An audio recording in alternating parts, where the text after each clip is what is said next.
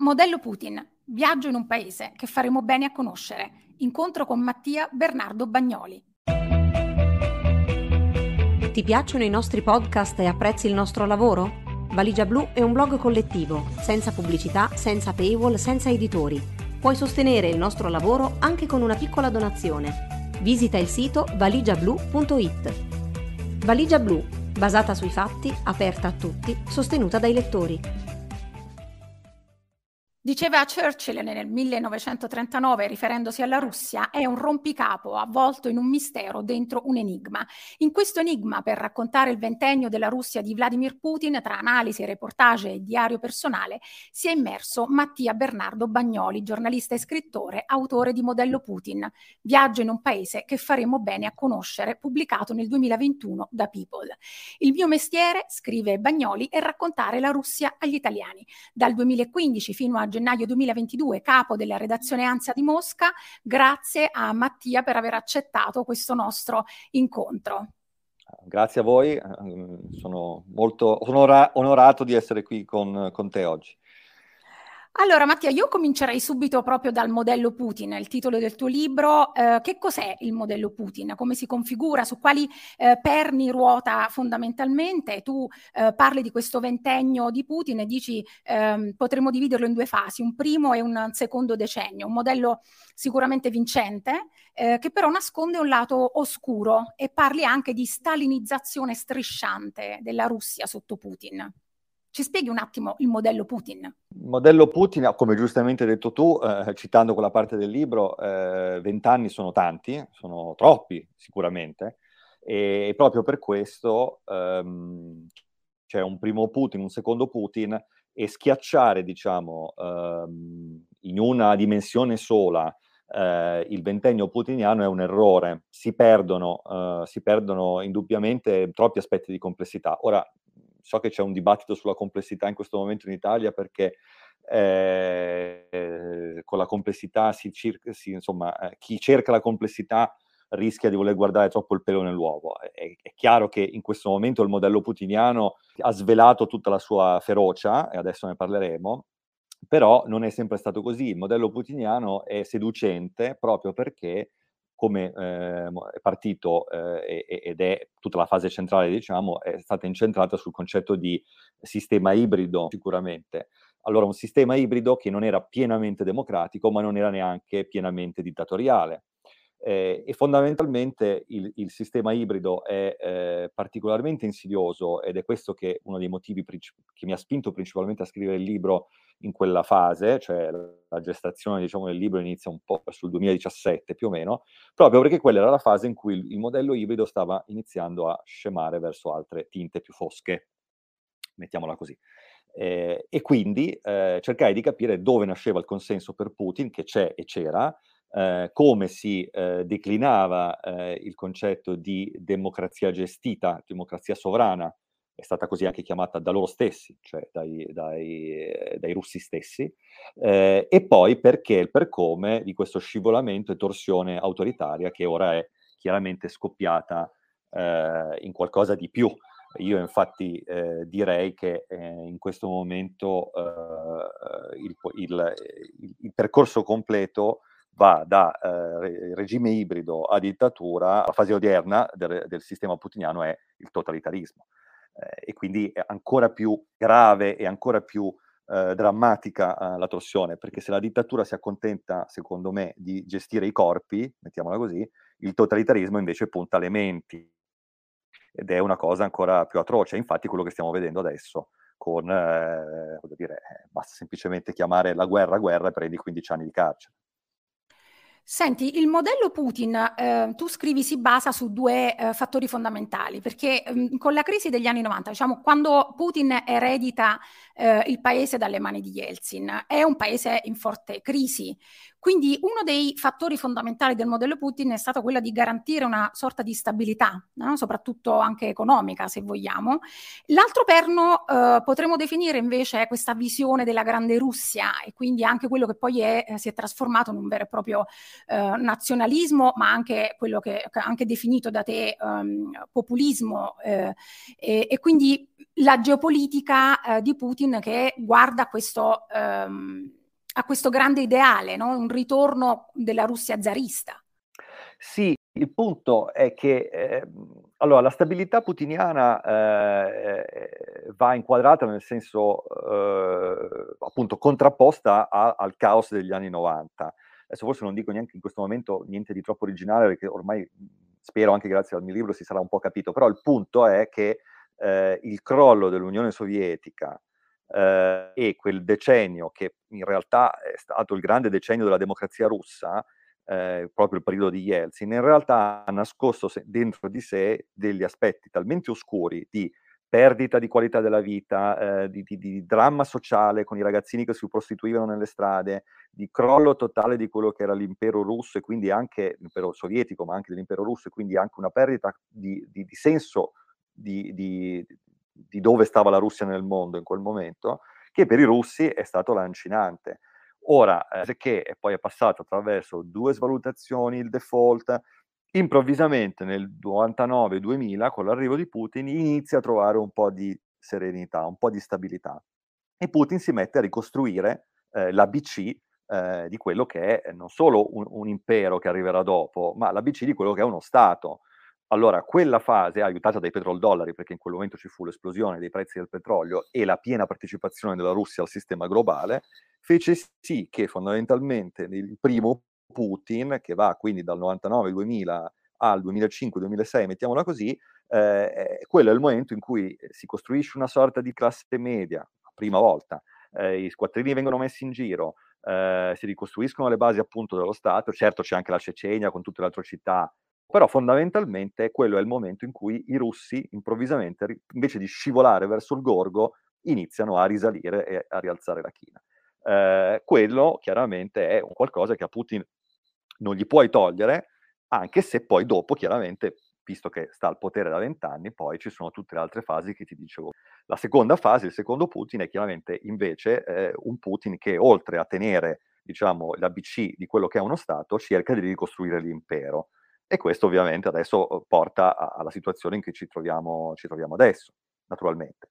Ehm, però, eh, e, e, concludo diciamo, questa parte del pensiero, del ragionamento, ehm, questi, questo percorso, eh, che sulla, sulla, così, detta così va benissimo, purtroppo nasconde all'interno di sé, un, all'interno del percorso per l'appunto, un lato oscuro, perché nel ricostruire lo statualità della Russia, però Putin piano piano toglie anche una serie di ehm, elementi sicuramente eh, diciamo democratici, ma non solo democratici, anche di ehm, diritti che i russi avevano combattuto per avere, per acquisire durante diciamo, la fase crepuscolare del, eh, dell'Unione Sovietica e non solo dopo il crollo dell'Unione Sovietica, perché già con la perestroica e, e, con, e con Gorbaciov molti diritti i russi e quindi i sovietici li acquisiscono. E ovviamente la libertà di stampa è una delle vie, però fondamentalmente eh, c'è stato un po' un, un, patto in quella fase fra russi e, eh, governat- eh, e, Putin, insomma, i vertici, cioè noi cediamo un po' delle nostre libertà che abbiamo acquisito nella fase più caotica però in cambio otteniamo quattrini, stabilità e un paese più ordinato. E questo è stato il grande patto putiniano, che poi ultimamente, cioè diciamo da quando sono arrivato io eh, in Russia, già si vedeva enormemente, è iniziato sempre a crollare di più questo tipo di patto, proprio perché la qualità della vita a un certo punto ha iniziato a scendere drammaticamente e le libertà sono state assolutamente azzerate. Sì, sì, infatti tu eh, parli anche di eh, questo mh, paese eh, da un, un'economia gigante, un gigante dal, eh, con i piedi d'argilla, no? di questa, eh, dal punto di vista macroeconomico fortissimo, ma eh, poi questa, questo aspetto però non si riversa, non si riflette sulla vita dei cittadini, nella vita comune, la vita quotidiana dei cittadini. E in più, come dici giustamente, questa stabilità è stata concessa a patto però di rinunciare a eh, dei diritti e alla libertà sempre di più. Eh, però tu scrivi anche, non si possono comprendere appieno la natura e gli effetti della ehm, graduale svolta autoritaria del metodo Putin se non si affrontano le origini del consenso dello zar e del suo atteggiamento nei confronti dell'Occidente. Eh, sulla questione eh, delle origini del consenso, l'hai già, l'ho già spiegato, ci parli invece di questo atteggiamento nei confronti dell'Occidente perché eh, diciamo che era iniziata bene, cioè Putin è iniziato come amico dell'Occidente e poi invece siamo arrivati oggi al grande tradimento e eh, l'Occidente ci odia, ci vuole distruggere e nella tua ricostruzione eh, questo, del rapporto tra eh, Putin e l'Occidente giustamente individui nel eh, discorso alla conferenza di Monaco nel 2017, del 2007 un punto di rottura. Sì, allora Putin parte come amico dell'Occidente proprio perché eh, vuole ancorare assolutamente la Russia al sistema occidentale di cui si sente parte, il sistema europeo, ehm, e eh, nella prima fase, diciamo, uh, della sua lunga epopea, eh, appunto ritrova, eh, ad esempio in, in, Blair e Clinton, i suoi riferimenti politici più, più forti, tant'è vero che prima, eh, il primo viaggio all'estero di Putin in realtà è a Londra, va a Londra eh, con una grandissima eh, insomma, eh, Blair gli, gli, stende il tappeto rosso, incontro con la regina, insomma, in quel momento l'Occidente eh, pensa che in Putin possa trovare un alleato eh, forte con cui intendersi e, e, Putin più o meno ha la stessa, ha la stessa sensazione. Eh, tanto per ricordare altre cose fondamentali, eh, Putin è il primo che chiama Bush quando le torri gemelle vengono colpite durante gli attacchi dell'11 settembre, concede l'attraversamento, cioè diciamo concede eh, il fatto che gli americani piazzino una base eh, in dove fondamentalmente nel suo giardino di casa, eh, zone di influenza no? eh, russa e, e, e, sostiene l'operazione eh, contro il terrorismo in Afghanistan, anche perché lui ha un problema di terrorismo in casa in quel periodo, no? ce lo ricordiamo, e quindi chiaramente dice, beh ottimo, combattiamo tutti insieme il terrorismo. Poi però iniziano un po' i problemi e tanto è vero che eh, diciamo, i suoi interlocutori principali cambiano e diventano Berlusconi e Schröder, ad esempio, sempre occidentali, però già stiamo parlando di occidentali un po' diversi. Perché? Perché il blocco anglosassone, quindi America e, e Londra, ehm, non gli concede fondamentalmente molto spazio su quello che è la sua idea chiave fin dall'inizio, che è quella di ricostruire la grande Russia. Quindi una Russia pienamente occidentale, ma che abbia un ruolo all'interno della coenea occidentale di primo piano. Questa cosa del primo piano della Russia, ci fu un momento in cui addirittura, eh, non si sa mai se è troppo scherzando o meno, ma voleva anche entrare nella Nato. Cioè, quando poi Berlusconi fa pratica di mare, eh, diciamo che quella fu un'intuizione berlusconiana eh, importante, perché effettivamente fu un'apertura nei confronti della Russia che poteva portare dei frutti. Però che cosa succede? Succede che da lì al 2007, e questo è un elemento che non possiamo mai scordare, comunque eh, il, il, volto del, del, sistema putiniano inizia a mostrare un attimo anche i, i denti lunghi, eh, voglio dire, eh, i vari giornalisti ammazzati non sono una cosa di oggi, eh, quindi eh, Politkovskaya viene prima del 2007.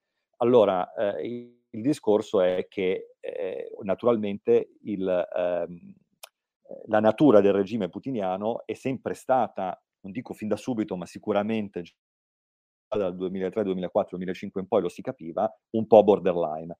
E allora eh, ci ritroviamo a un punto chiave dell'analisi della Russia, cioè la Russia quando guarda fuori, no? il simbolo della Russia, nel, nel, libro lo, lo, lo, lo, scrivo questo, il simbolo della Russia odierna è, è l'aquila bicefala, no?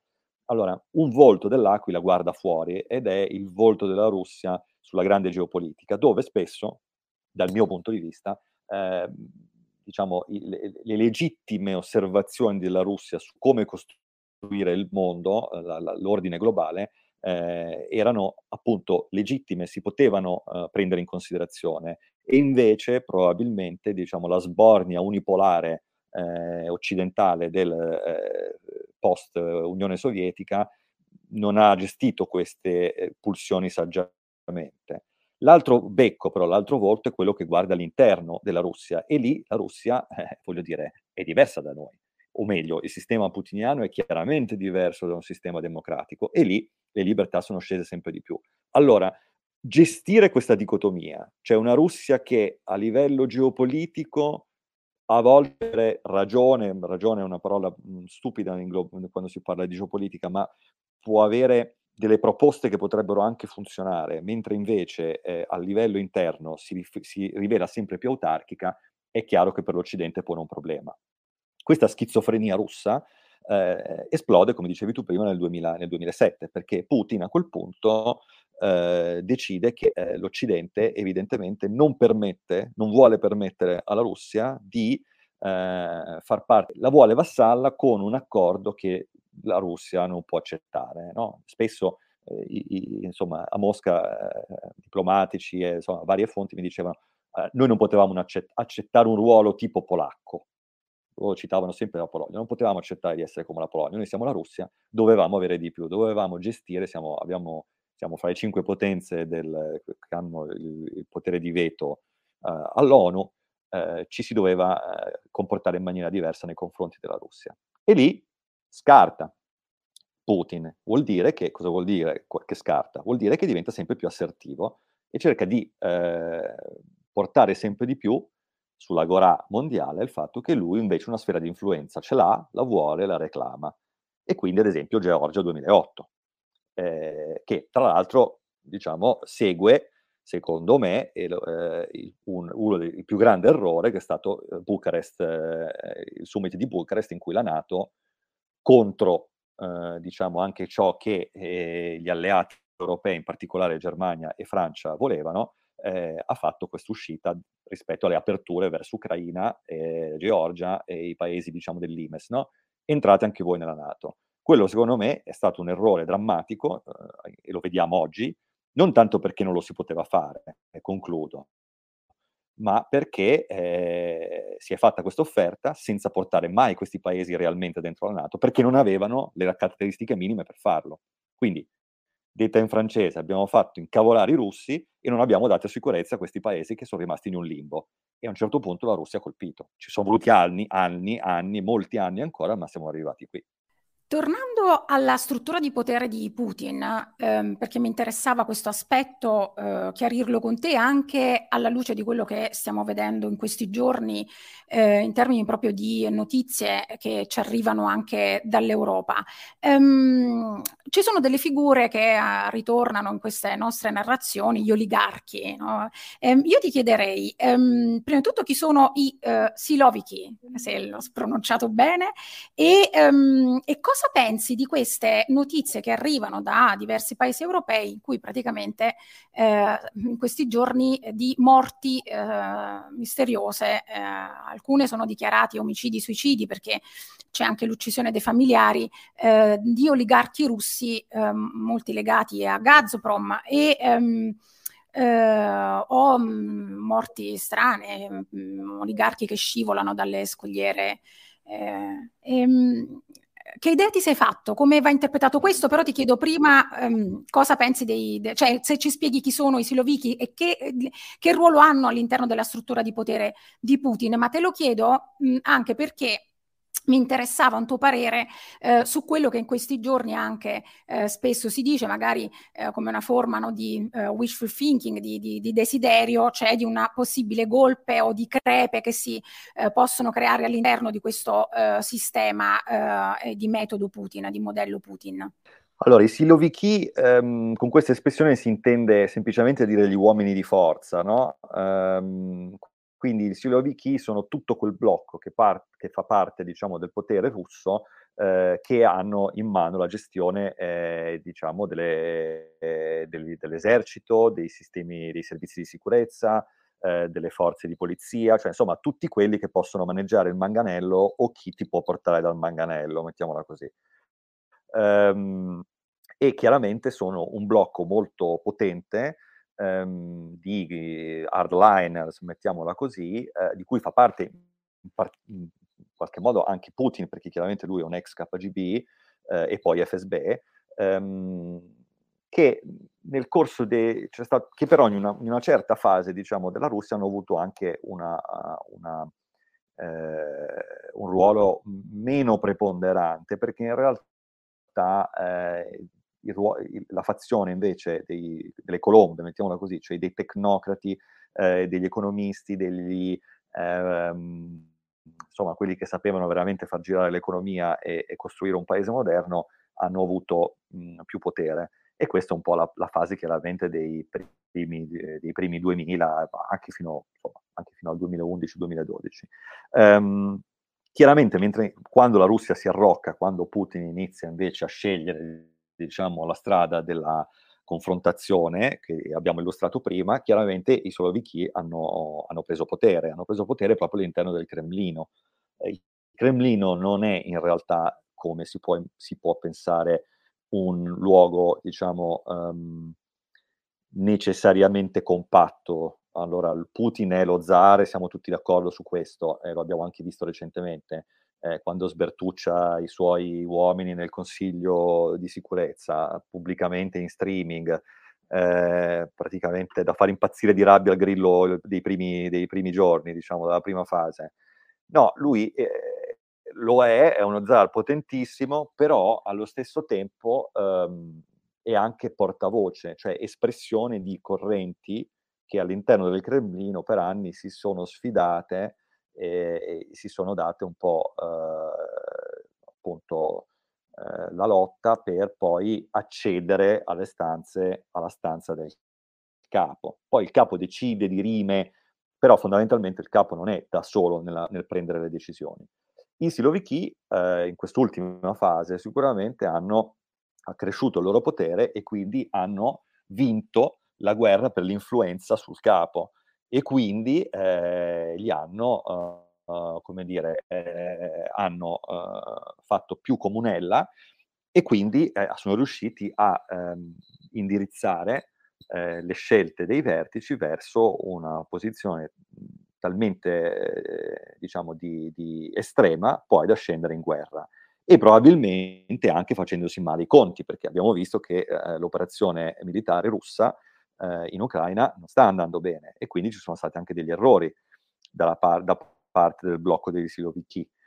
Eh, allora, un'altra delle cose che non si capisce molto bene fuori dalla Russia è che si pensa che la Russia sia un paese, diciamo, gestito da freddi calcolatori e che i russi siano questi nibelunghi nordici assolutamente eh, perfetti, una sorta di super tedeschi. Non è così, i russi sono dei casinisti tremendi, eh, sono dei mediterranei col colbacco e eh, nella gestione delle cose molto spesso lo adesso nella, versione, nella, nella, nella, loro gestione della guerra lo vedi, eh, lo vedi ampiamente. Come insomma mi è stato detto qui da qualche fonte eh, europea, diciamo, di eh, gente che adesso si occupa di gestire dall'altra parte la crisi con la Russia, una delle realtà che ci sta facendo largo è che abbiamo sopravvalutato la forza eh, militare della Russia e abbiamo sottovalutato la capacità di resistenza economica della Russia. Perché le sanzioni ecco, non stanno questo, piegando il esatto, paese come questo, si pensava in origine.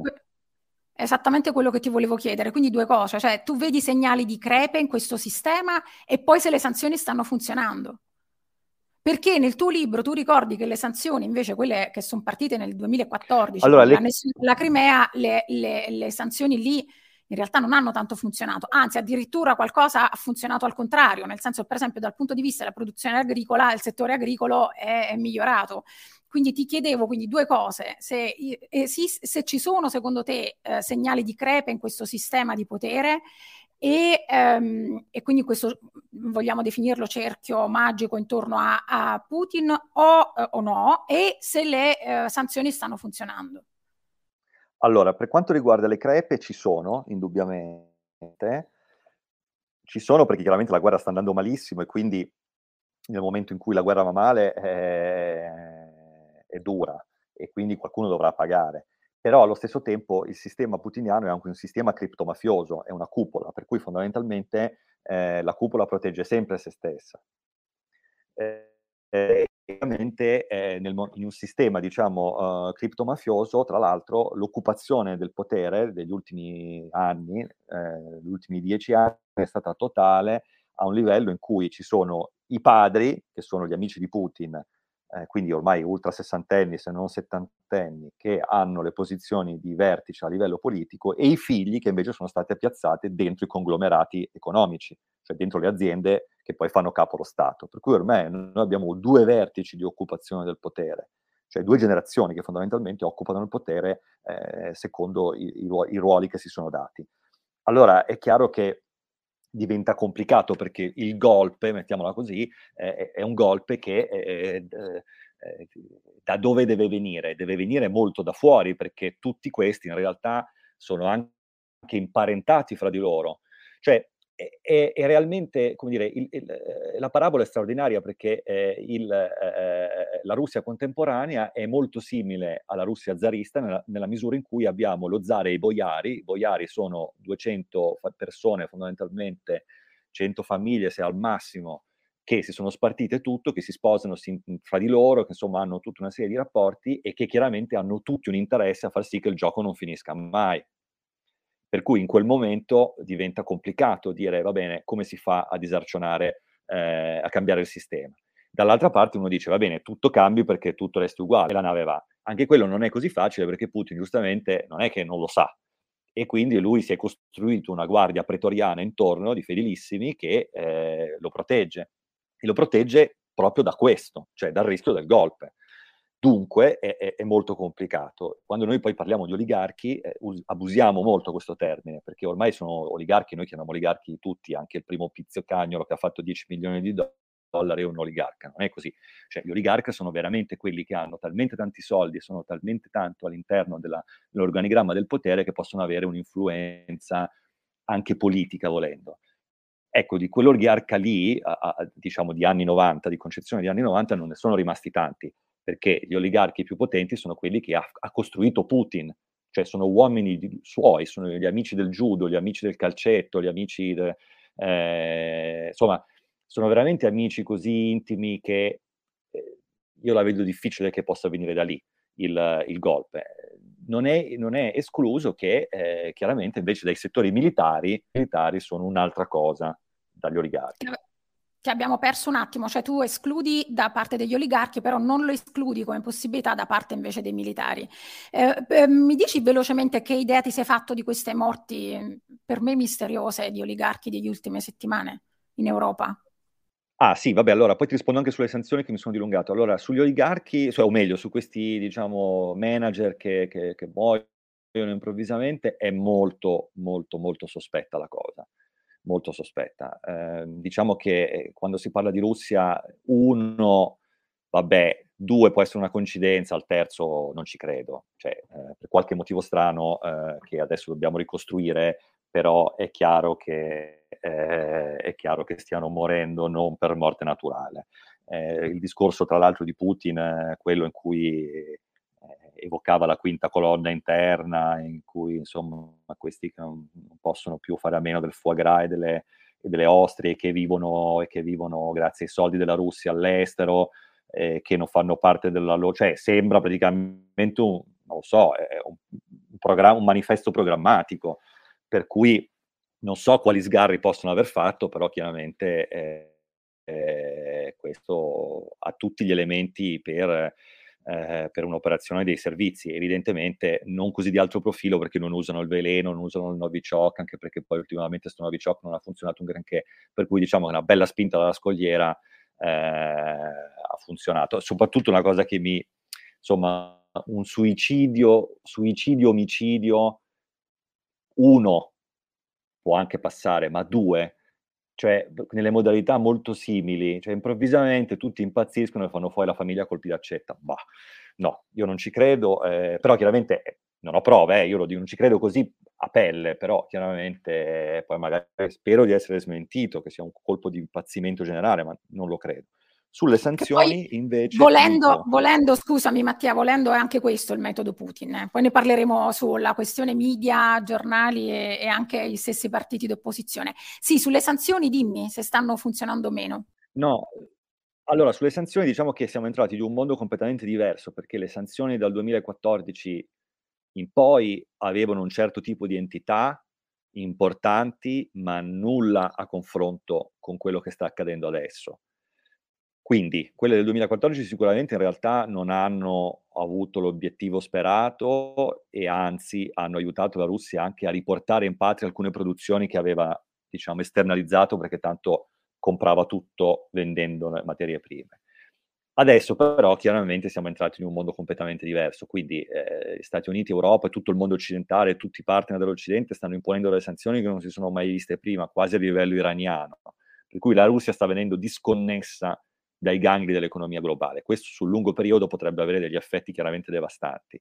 Però è anche vero che non ha avuto quegli effetti di crollo totale immediato che invece si, si pensava. Questo perché? Perché la Russia comunque ha costruito dei firewall economici enormi nel corso di questi anni. È vero che metà delle riserve sono state bloccate eh, dalle banche centrali, anche con un, insomma, un'operazione molto dura eh, da parte nostra, perché noi contestiamo che loro, come dire, ehm, distruggono il rule-based order, però il rule-based order non prevederebbe che tu, diciamo, eh, sequestri i fondi di una banca centrale. Io non dico che sia giu- sbagliato, però diciamo questo loro non l'avevano considerato, pensavano che non ci saremmo spinti. Però eh, comunque le riserve russe rimangono importanti e soprattutto c'è un altro aspetto cruciale.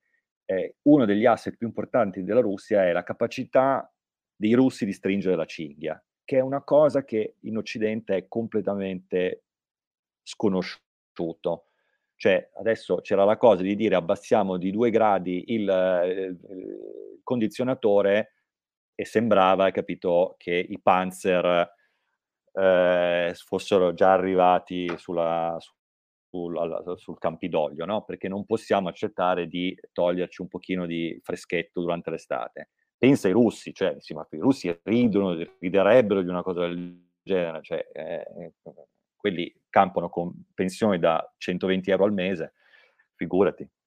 Quindi, capito, eh, da questo punto di vista consiglierei di non entrare, ecco, con questo mi sento di fare un appello, non entriamo nella gara a chi è più capace di fare sacrifici perché la perdiamo. Questo è sicuro. Per cui eh, questa è una cosa importante da dire. Tor- tornando alla, sempre al metodo Putin, su co- quale, quali sono le sue fo- la, qual è la sua forza, le sue caratteristiche, eh, tu dedichi due capitoli alla stretta sui media e la stretta anche alla politica, perché in pratica chi eh, fa giornalismo, in, uh, giornalismo indipendente in Russia, chi cerca di mettere su un'opposizione vera a questo sistema, rischia tantissimo. Chi lo ha fatto è finito in galera o è finito ammazzato eh, penso al leader dell'opposizione Nem- Nemstov eh, 2015 ucciso davanti, eh, sul ponte davanti al Cremlino, eh, pensiamo a Navalny in galera. Ehm, e anche i giornalisti ehm, con, con, la guerra in Ucraina poi tantissimi sono, sono fuggiti, hanno lasciato la Russia. Eh, e eh, Muratov, premio Nobel per la pace 2021, direttore di Novaya Gazeta, ha sospeso per adesso le pubblicazioni, è stato attaccato subito a quanto pare un attacco eh, chimico, eh, una vernice chimica che gli è stata rovesciata addosso e, ehm, durante un suo viaggio in treno e, ehm, e tu ecco dedichi mh, mm, eh, due capitoli anche molto intensi, ricostruendo anche tutta la vicenda di Navalny a questi due aspetti. Eh, la domanda che ti hanno sempre fatto, eh, che cosa significa fare giornalismo in Russia e ehm, eh, forse quello magari è la cosa più nota, però io ti faccio una domanda ulteriore, e cioè attualmente, considerando lo stato del giornalismo in Russia, che cosa sanno i russi di quello che sta succedendo? Perché poi è vero che il consenso di eh, Putin è molto alto, però è anche vero che la maggior parte dei cittadini russi riceve l'informazione dai media statali, perché poi è la TV la fonte di informazione più, più diffusa. Allora, la propaganda è totale, nel senso che eh, non, il controllo dell'informazione è totale. C'è stata una fase in cui eh, il guinzaglio era calappiato appunto sulla TV perché era lì che contava e si permetteva proprio per poi avere anche eh, il modello ibrido, si permetteva una stampa tutto sommato vivace perché tanto contava poco. Eh, questo era il discorso. Allora, per questo è, è, una cosa che, guarda, veramente l'origine del libro eh, sta proprio nel, nel, nel timore, cioè come dire, io non temo la Russia in sé, temo la Russia in me. per, uh, per, per, citare Levi, perché il sistema ibrido putiniano di quegli anni era veramente su- seducente ed, ed, è, strabordava dalla Russia, perché ci sono paesi europei tipo l'Ungheria eh, dove stanno seguendo quella strada. Allora, il discorso è il modello ibrido puntava al 90% di libertà per il 90% delle persone che la richiedono. Cioè, nel senso, tu non hai bisogno del 100% di libertà, no, normalmente. Sono poche le persone che richiedono veramente il 100% di libertà. Una volta che tu puoi comprare quello che vuoi, fare i viaggi, fare le vacanze come vuoi, quella è la libertà che tu hai, soprattutto i russi dopo, eh, diciamo, l'Unione Sovietica. Chi invece reclamava quel 5%, 10% di libertà in più, che è la piena libertà politica, economica, eh, il regime tar- eh, colpiva quelle persone, non il resto. Quindi il restante delle persone, tutto sommato, si sentiva di avere una libertà sufficiente, soprattutto considerata anche quella che hanno sempre avuto i russi, cioè pochissima, perché passano dagli zar all'Unione Sovietica fondamentalmente. Allora, questo per spiegare che poi c'è anche um, una, eh, una, psicologia post-sovietica eh, e quindi anche un grande gap generazionale di un paese che però invecchia eh, all'interno della Russia, per cui in fondo, ehm, soprattutto nelle province, fuori dalle grandi città, eh, dai cinquantenni in su che dicono, vabbè, ma che cosa volete in fondo? Uno è sempre stata così la Russia, vi rendete conto che viviamo nel migliore dei mondi che abbiamo sempre avuto, è chiaro che eh, la libertà in fondo piena non ce l'abbiamo mai avuta, eh, non state a rompere troppo le scatole. Se tu metti insieme questa psicologia di base, più la propaganda completa, più eh, appunto anche un gap generazionale, ti rendi conto che appunto il consenso di Putin era genuino, eh, per la maggior parte, insomma. Chiaramente ora le cose potrebbero un po' cambiare, perché dobbiamo vedere anche, sono solo due mesi, sembra incredibile, ma sono solo due mesi che questa operazione speciale militare, come la chiamano loro, è esplosa. Quindi mh, qual è l'effetto sulle menti? L'effetto sulle menti potrebbe essere deleterio perché il nazionalismo li chiama a sé, quindi se tu attacchi i russi, tu, i russi si, si mettono sempre insieme per, eh, perché comunque c'è l'orgoglio nazionale, e va bene, però allo stesso tempo poi bisogna vedere se questo orgoglio nazionale, cioè intanto eh, eh orgoglio nazionale, ma se co- sapessero veramente come sta andando la guerra, probabilmente avrebbero una vergogna nazionale e questo chiaramente non lo sanno. Eh, e di informazione libera che c'era prima, eh, adesso non c'è più. E quindi la, la rete, che era, sta- che era, una riserva indiana eh, assolutamente eh, libera, fino al 2018, to, direi, anche quella è stata adesso pesantemente eh, colpita.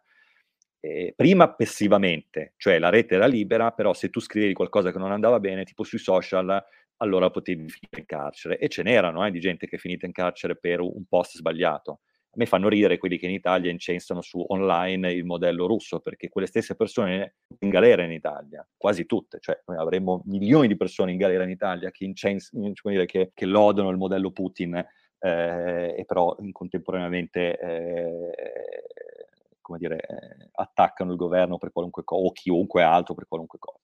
Quindi anche lì eh, un paese mentalmente sempre più chiuso che sconta anche il, grande isolamento del Covid perché il Covid è, è stato un altro delle, delle, degli elementi che ha chiuso il paese. Io sono rimasto bloccato dieci mesi in Russia a un certo punto perché non, non potevo, cioè potevo uscire ma poi non potevo entrare più. Eh, e questa è un'altra cosa che secondo me eh, è stata sfruttata dal regime per evitare che i russi escano dalla Russia. Cioè è stata una cosa secondo me scelta a un certo punto perché l'Europa aveva offerto alla Russia di entrare, anche se non riconoscevamo Sputnik come, eh, come come vaccino, vaccino diciamo, che noi avremmo usato. Esatto, però avremmo, gli avremmo riconosciuto i loro certificati digitali, diciamo il loro Green Pass. Gli abbiamo tranquillamente offerto di integrarsi al nostro sistema europeo. Avrebbero, la cosa sarebbe andata avanti nel giro, cioè sarebbe stata chiusa in un mese, mi hanno spiegato.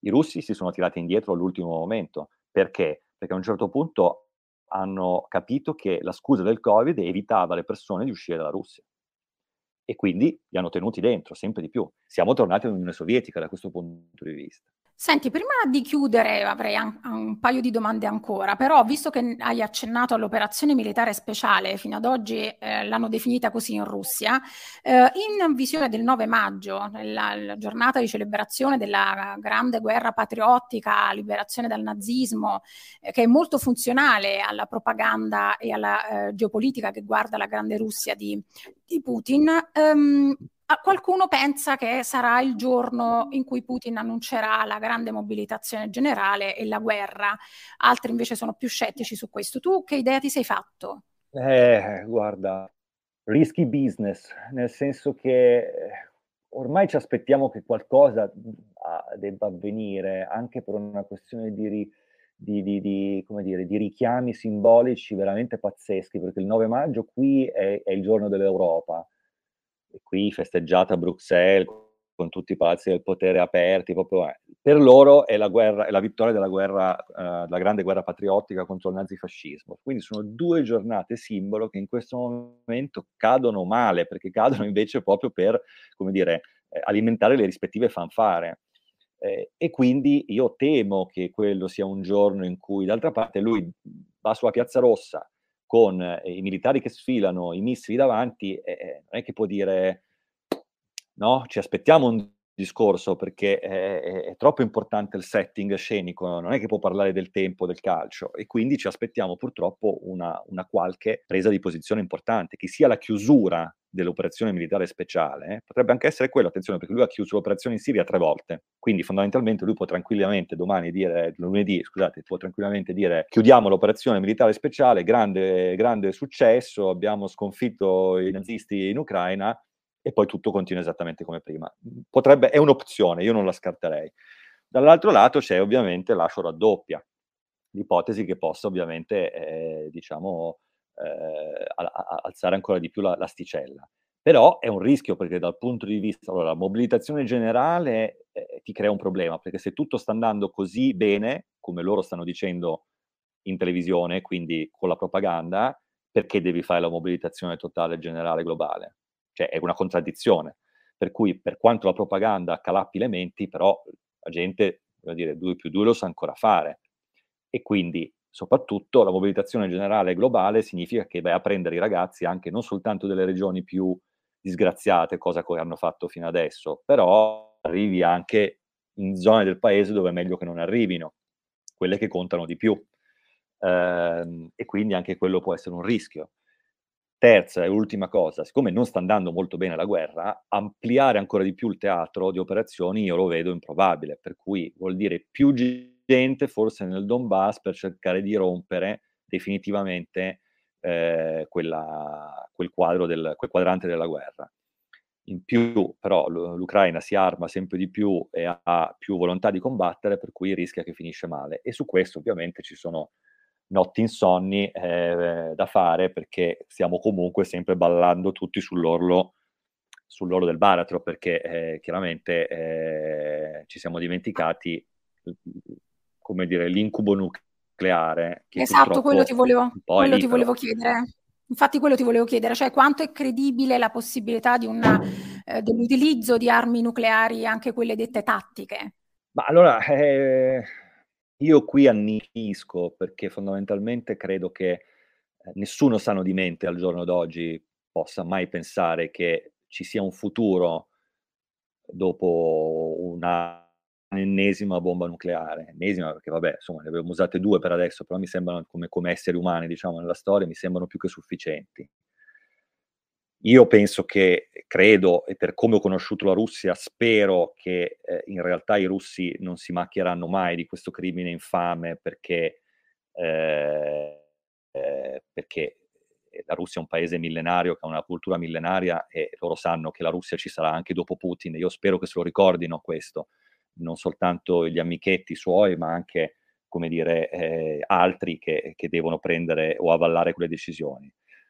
Però, eh, insomma, eh, ricordiamo che adesso, eh, se l'obiettivo non è più evitare che cada l'Ucraina, e va bene, ma è indebolire la Russia come gli americani fino al punto che non abbiano più le capacità per fare un altro errore del genere, il quadro cambia eh, anche imporre questa strategia per punire la Russia, significa comunque eh, imporre questa strategia militare a un paese per l'appunto eh, che arma nucleare ce l'ha.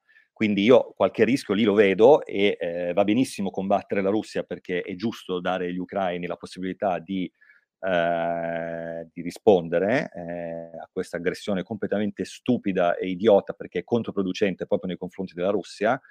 Eh, però avrei dei, qualche dubbio a pensare che invece è sana l'idea di andare a eh, sconfiggere militarmente la Russia, che invece eh, amplia il quadro dell'operazione. Qui c'entra anche, secondo te, um, la questione della Cina, cioè la relazione della Russia con la Cina, cioè eh, mm. quanto in tutta questa um, dinamica di alleanze all'interno di questa aggressione che c'è stata incide anche eh, qual è il peso dell'appoggio che, che, la Russia ha della Cina, della relazione che in questi anni la Russia ha costruito metod- meticolosamente con la Cina. Tu in un capitolo del, del, tuo libro, tra l'altro uno dei più affascinanti a mio avviso, parli proprio dell'eurasianismo.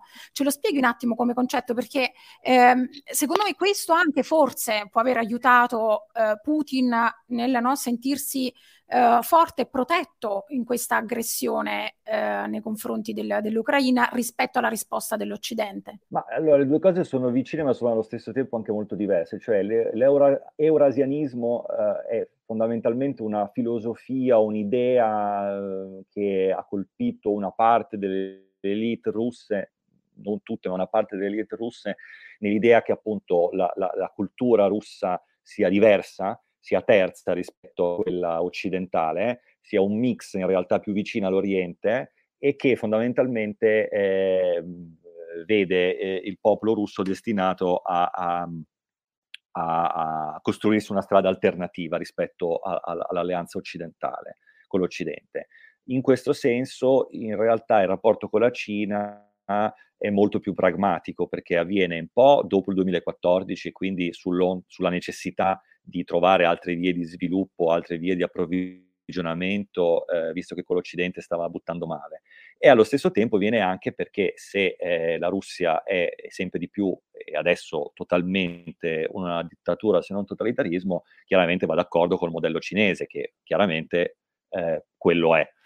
E quindi, da un certo punto di vista, la Russia, che sta proprio a metà di questi due mondi, perché se il confine da una parte è quello, quello, quello occidente, quindi eh, con la Polonia fondamentalmente perché Kaliningrad è nel cuore dell'Europa e eh, dall'altra parte arriva fino alla Cina e al Giappone, è chiaro che la Russia si può permettere di fare il pendolo e andare anche dall'altra parte. Però è un matrimonio di interesse, o perlomeno lo era, perché poi culturalmente i russi sono molto più vicini all'Europa, secondo me, rispetto a, a, all'Oriente. E questo eurasianesimo, eurasianismo, in realtà era un po' un giochino, un po' da volpe e l'uva per quanto riguarda l'elite, che infatti continuano a mandare i figli a studiare a Oxford e a Cambridge e non li mandano certamente a Pechino e, e, e le case se le comprano eh, e se le fanno sequestrare sulla Costa Azzurra, eh, non mi risulta per adesso di case eh, nella riviera cinese, non so manco se esista.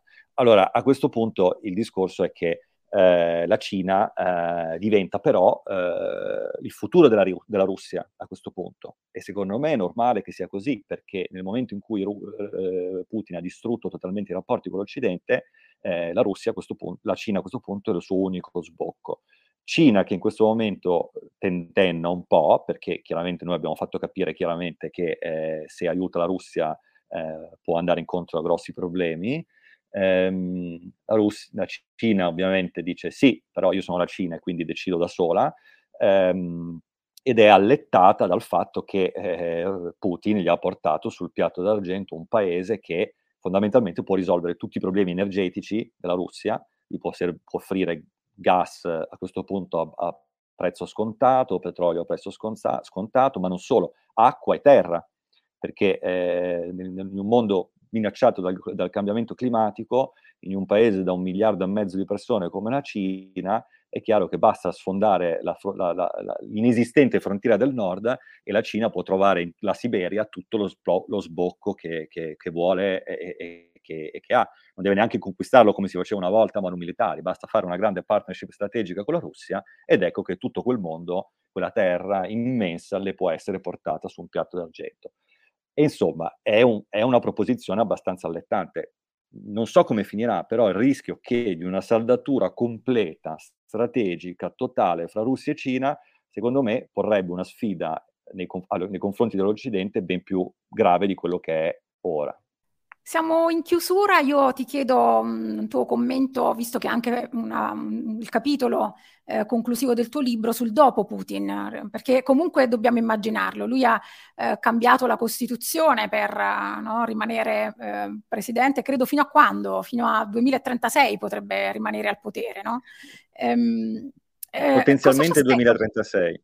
2036, sì, che ho detto 37, vabbè, 2036. E, mh, qual è il dopo? Cioè, esiste già un dopo Putin? C'è già in atto qualcosa che ci sta portando verso il dopo Putin? E se eh, il putinismo regge eh, dopo Putin? Sono due bellissime domande. Allora, io prima che dello scoppio di questa guerra mi ero fatto un'idea, la, vede- la vedevo un dopo Putin già in, in, in, in, essere. In realtà questa guerra scombina un po' le carte, ehm, per cui un dopo Putin belligerante è difficile, cioè lui deve, adesso deve sistemare questa, questa, ferita aperta e una volta che questa ferita aperta è stata mh, cauterizzata, eh, forse si può iniziare di un dopo Putin. Um, però anche fisicamente e anche anagraficamente eh, l'uomo inizia, uh, inizia ad avere un po' la sua età. 70 anni nell'Occidente è, è, è, niente, cioè 70 anni in Italia è proprio il momento in cui inizia ad avere un pochino la possibilità di farti strada nelle, nelle stanze del potere mentre invece in Russia a 70 anni, come un uomo che è cresciuto nell'Unione Sovietica, è un po' verso eh, il viale del tramonto. Ehm, per cui eh, eh, io l'avevo visto anche un po' stanco ultimamente, prima della guerra di quegli ultimi mesi, l'avevo visto anche un po' stanco Putin del potere spiccio, eh, del potere insomma di gestire questo paese, lui non ce n'ha più voglia, semplicemente voglia di fare appunto il grande stratega, il grande stregone, ma eh, di dover gestire eh, la quotidianità eh, era stanco, anche perché la quotidianità è veramente fatta di appelli al presidente, perché sennò le cose non si muovono. Eh, quindi, eh, però il dopo Putin a questo punto la domanda su che cosa può succedere ora nel dopo Putin vedo una grande nebbia davanti ai miei occhi, che o c'è un crollo eh, vertiginoso, quindi l'ipotesi golpe o l'ipotesi rimozione, oppure eh, io non lo vedo che può avanti realmente fino al 2036 e quindi secondo me potrebbe esserci un cambio uh, gestito intorno alle prossime elezioni, intorno al 2024. Diciamo che il putinismo sopravviverà a Putin, anche perché il putinismo non è solo di Putin, il putinismo è una sorta di populismo eh, di cui lui è stato, secondo me, un precursore, insieme a Berlusconi, eh, un, un, putinismo, un populismo ehm, diciamo, che si fonda su uh, narrazioni mediatiche eh, con una grande allure militare che può funzionare in paesi eh, che hanno questo aspetto, chiaramente non l'Italia, però un paese già come la Gran Bretagna è un paese che ha all'interno di sé anche una componente militare forte che è amata dal paese, come l'America, cioè ci sono dei paesi che hanno eh, un aspetto, diciamo, di fascinazione collettiva importante anche sull'aspetto militare, mentre invece noi magari questo lo, lo viviamo come italiani, lo viviamo invece come una, eh, un, un, elemento di fastidio. E, e quindi è, il putinismo in realtà può essere tranquillamente definito anche come un cesarismo moderno, eh, che è una delle definizioni del, del, populismo anche di Canfor, ad esempio. Eh, e quindi io temo che invece il putinismo possa avere un futuro, soprattutto a maggior ragione su quell'elemento che dicevamo prima della libertà ridotta, cioè della libertà sufficiente. Eh, quindi non accontentiamoci mai di una libertà sufficiente. Li- eh, e invece il concetto che ci si può eh, adagiare sulle proprie libertà eh, è un percorso pericoloso e io credo che il putinismo in realtà sia eh, eh, insidioso proprio per quello, perché è un modello che inizia a, a erodere dolcemente le libertà eh, e poi dopo ti frega all'ultimo secondo. Io ti ringrazio moltissimo per questo lungo incontro, per questa lunga conversazione. Ricordo il tuo libro eh, Modello Putin, Viaggio in un paese che faremo bene a conoscere, Mattia eh, Bagnoli, eh, Edizioni People, e vorrei chiudere questo eh, incontro, questo podcast dedicato a Modello Putin, con ricordando Anna Politkovskaya, un altro libro che consiglio, La Russia di Putin. Eh, la Politkovskaya ci aveva eh, avvertito su Putin, potremmo dire. Il suo libro era del 2004 2004, Adelphi lo ha ristampato, due anni dopo eh, sarà uccisa proprio il giorno, nel giorno del compleanno di Putin. E la voglio ricordare eh, leggendo l'introduzione. Di che cosa parla questo libro? Questo libro parla di un argomento che non è molto in voga in Occidente. Parla di Putin senza toni ammirati. A scanso di equivoci, spiego subito perché tale ammirazione, di stampo prettamente occidentale e quanto mai relativa in Russia, dato che sulla nostra pelle che si sta giocando la partita, faccia qui difetto, il motivo è semplice. Diventato presidente, Putin, figlio del più nefasto tra i servizi segreti del paese, non ha saputo estirpare il tenente colonnello del KGB che vive in lui e pertanto insiste nel voler raddrizzare i propri connazionali amanti della libertà e la soffoca ogni forma di libertà, come ha sempre fatto nel corso della sua precedente professione.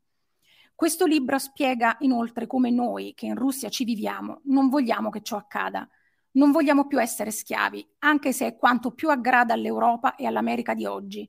Né vogliamo essere granelli di sabbia, polvere sui calzari altolocati, ma pur sempre calzari di tenente colonnello di Vladimir Putin. Vogliamo essere liberi, lo pretendiamo, perché amiamo la libertà tanto quanto voi.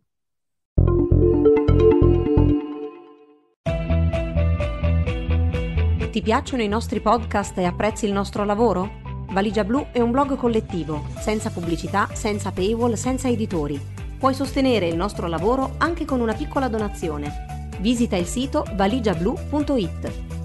Valigia Blu, basata sui fatti, aperta a tutti, sostenuta dai lettori.